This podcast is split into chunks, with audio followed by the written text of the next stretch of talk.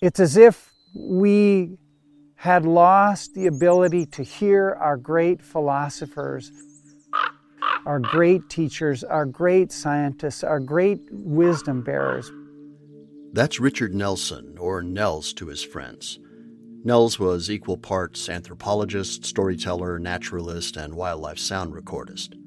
Together with his friends Liz McKenzie, a filmmaker, and Hank Lentfer, a fellow sound recordist, the three of them created a film called The Singing Planet, just released on Vimeo.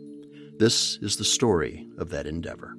Hank and Nels had been working together for a while, recording natural sounds and building this natural sounds library, really, for various places in, in Alaska. And I think Nels is the one who first started that at Gates of the Arctic National Park, building a sound library for them. And then Hank kind of jumped on board. And, and I know Hank has some stories, I think, of how he first came to be enthralled with, with natural sound. So they were trying to figure out, you know, how to reach a bigger audience with this message of listening to all these other voices in the world, other than human voices in the world.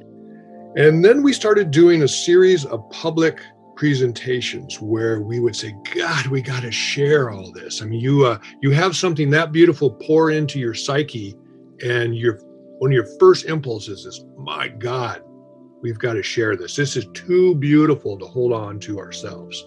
So we did these public presentations which were really fun and and you know we would go into a setting an auditorium somewhere make sure we had really good sound systems tell a few stories play these sounds, and from the stage, we could look out, watch people with their eyes closed being transported by these sounds. And and and then we had the thought, well, what if we could take all these people with us into the field? I mean, how much more powerful would that be than here in this auditorium? So let's see if we can do that.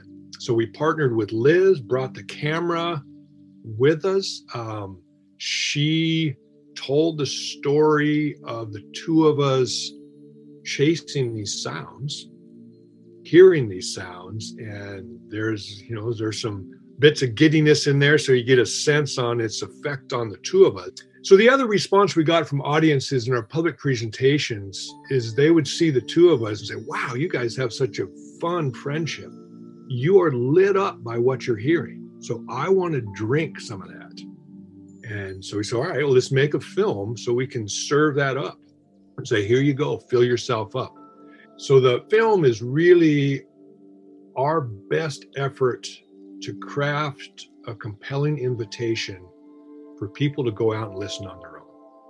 So they asked me if I would be interested in, in doing it. And, and honestly, you know, I thought, don't you want to be talking to i don't know national geographic or nature or you know some of these super high level filmmakers but they said no that they wanted me to do it. And as it turns out i think because I, i'm so lean and mean as far as my equipment and all of that if i can't carry it on my back it's not going you know because you're in the back country you're crawling over logs you're in and out of boats and up and down mountains and we went to so many places in, in Glacier Bay, which is a primary filming area for, for the film. It would have been hard for a bigger film crew to to do that with with Hank and Nels. The film really follows their work in Southeast Alaska in Glacier Bay National Park recording uh, natural sounds. The places that they record, the kinds of sounds that they record, and also very much their thinking on what these natural sounds mean, what they're telling us, and inviting people to really stop and listen and to hear these sounds that are for most of us they're there but we don't hear them. You know we we hear the sounds of traffic or planes but usually layered in there are also birds singing and it's really an invitation to to start listening again and and the importance of that and learning to love the world in a different way where we tend to be so visual i live in Southeast Alaska on the coast in a little town of Gustavus. And I have dedicated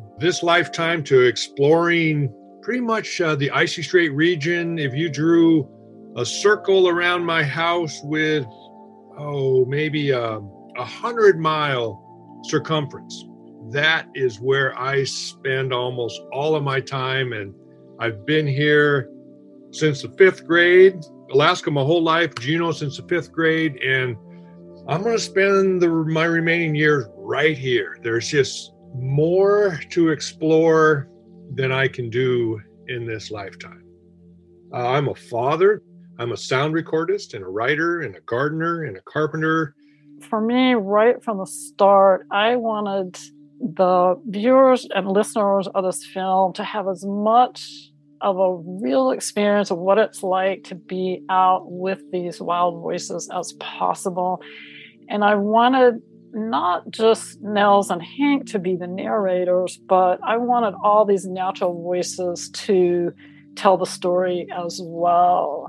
Somebody like Nels did this amazing job of crafting with great intention his lineage of storytelling. He crossed cultures, and he crossed species boundaries. And he placed himself in an incredibly rich and important lineage of storytelling. Uh, so it was just uh, all this diversity pouring down through one man who not only lived with great intention, but dedicated himself to the art of storytelling through the written page and through radio programs. And I continued to be greatly inspired by his example. I first met him on the page. He was uh, a great writer, and he was telling a piece of my story. I read The Island Within, and he talked about uh, how at home he felt underneath the branches of a hemlock tree, kind of sheltered from the um, human bustle. And I said, yeah, that's me. I, I like that um, spot underneath that tree as well. And he talked about hunting, and I'm a hunter.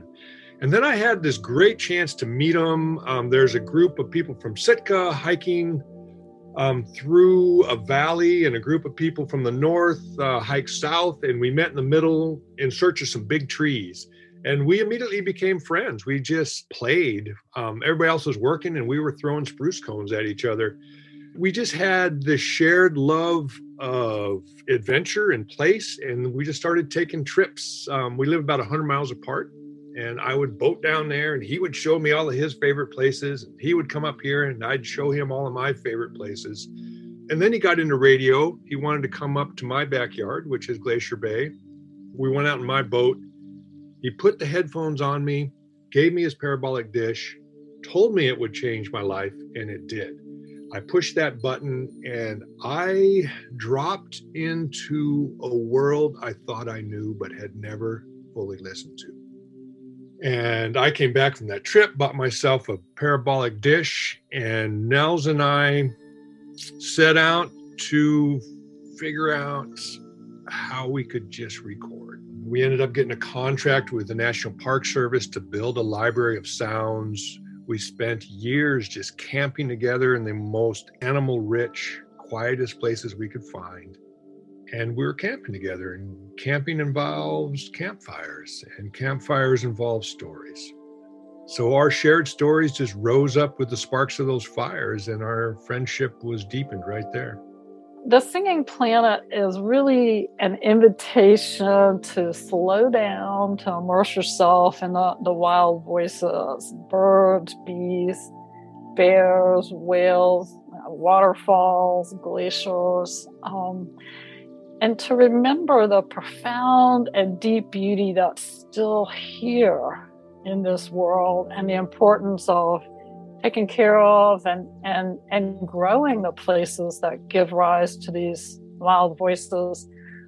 And humans need the beauty of those voices in those places as much as we need food or water or air and i don't mean just the big places like the big national parks and national forests and national wildlife areas but state parks and city parks and an empty lot in your neighborhood, in your own backyard, or even a balcony with a plant and a hummingbird feeder. We need to savor and protect the wild voices and the places that give rise to them, no matter how big or how small. The Singing Planet is about the power and joy and importance of deep listening and the community that can be perceived through our ears and the joy that results when we hear the community that we have always been a part of. One of my favorite memories of being in the field with Hank and Nels is that so we had two tents. Those guys were in a big tent with all their gear, and I was in you know a smaller tent with my gear. But we're tents are very close together, so we could talk back and forth or whatever. And I would fall asleep at night to the sound of the two of them just cracking each other up like two eight-year-old boys out on a camping trip. And I would wake in the morning to that sound of the two of them laughing again. And it was just a beautiful way to go to sleep and and to wake up.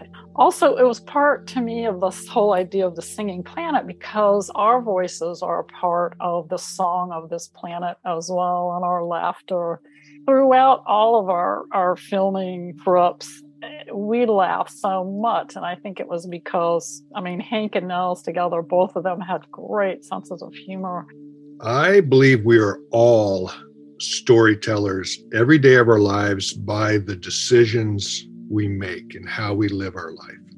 And we are living out stories that we have been told since we were children about how to live, how to work, what education is important, how do we measure worth, who do we associate with. These are all manifestations of story, and we are all in a lineage of storytellers. Storytelling is really an act of listening. We can only tell what we've heard. Nels and I were spending all this time out recording, which was just as more fun than you can almost imagine. And we just spend weeks out there just getting giddy. When you wake up every day and the internet is nowhere near you and you're just going out and just filling your being with beautiful sound.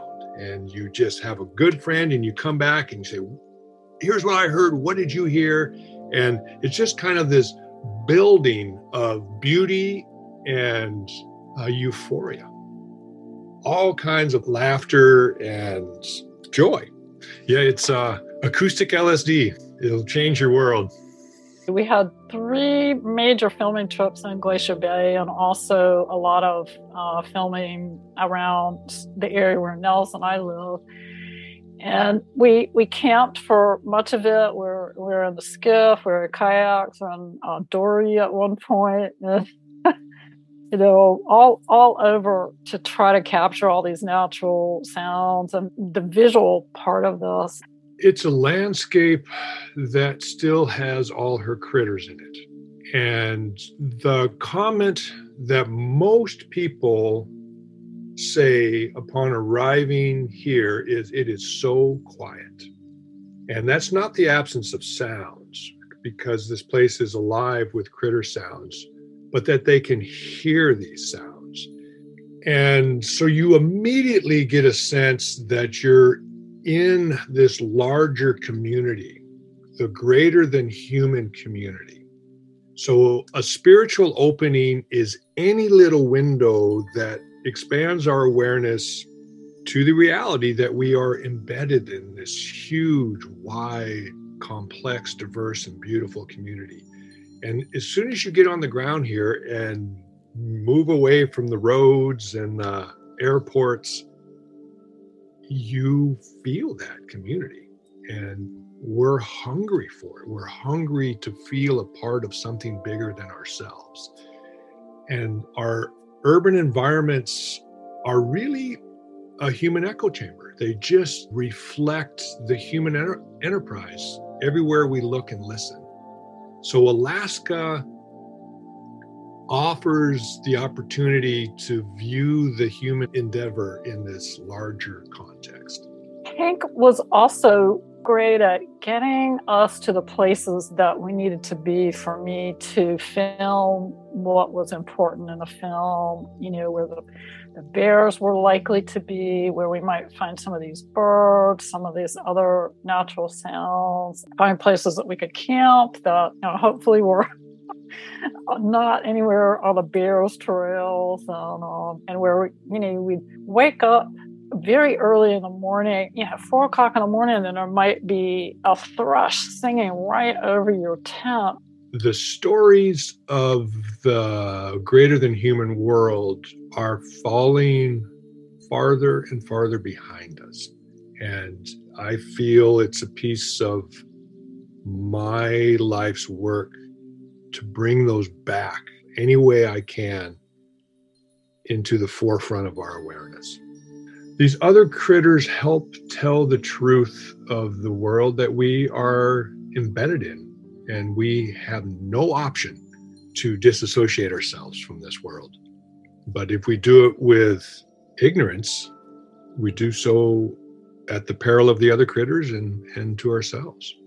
This is the one great voice of Earth, this singing, ringing planet of ours the question for me that so often directs my early morning hours is whoa, what's that sound? Whoa, the Lincoln sparrows are now fledged. Wow, the babies make that sound. Wow, a song sparrow switched songs so completely. Oh, is that the same robin that was here last year? And did it survive the winter from wherever it went? So those are all answers to questions. And curiosity is nothing more than a river of questions. One of your podcasts with a good friend of yours talking about flow and and it flashed me to a good morning of recording. And there's something about the act of hitting the record button and holding incredibly still so your wrist tendons don't mess with the recording and and having that you know that one phrase of the hermit thrush just pour in and then there's this this space and you know the next one's coming and it's not going to last that long because a bird's going to fly off a plane's going to come in. And so each phrase is so precious as it's pouring into the headphones and uh, pouring into the recorder and it evaporates all other thoughts. And that's as close as I've got to what might be called flow, is just that complete act of listening. And the experience of flow results in euphoria, in my experience. There's just something euphoric about the complete dedication of our attention to any one thing. And if, when that thing's as gorgeous as a hermit thrush, all the greater. The Singing Planet, a film by my friend Liz McKenzie with Richard Nelson, Hank Lentfer, and as Hank calls them, the greater than human voices of the natural world. We lost Nels in 2019, but we still have his voice and his vision and his passion, and this film not only compels us to get out there and listen, but it memorializes everything that Nels believed. You can rent or buy The Singing Planet on Vimeo. Please do. Put on your headphones, sit back, and immerse yourself in the voice of the planet. Thank you.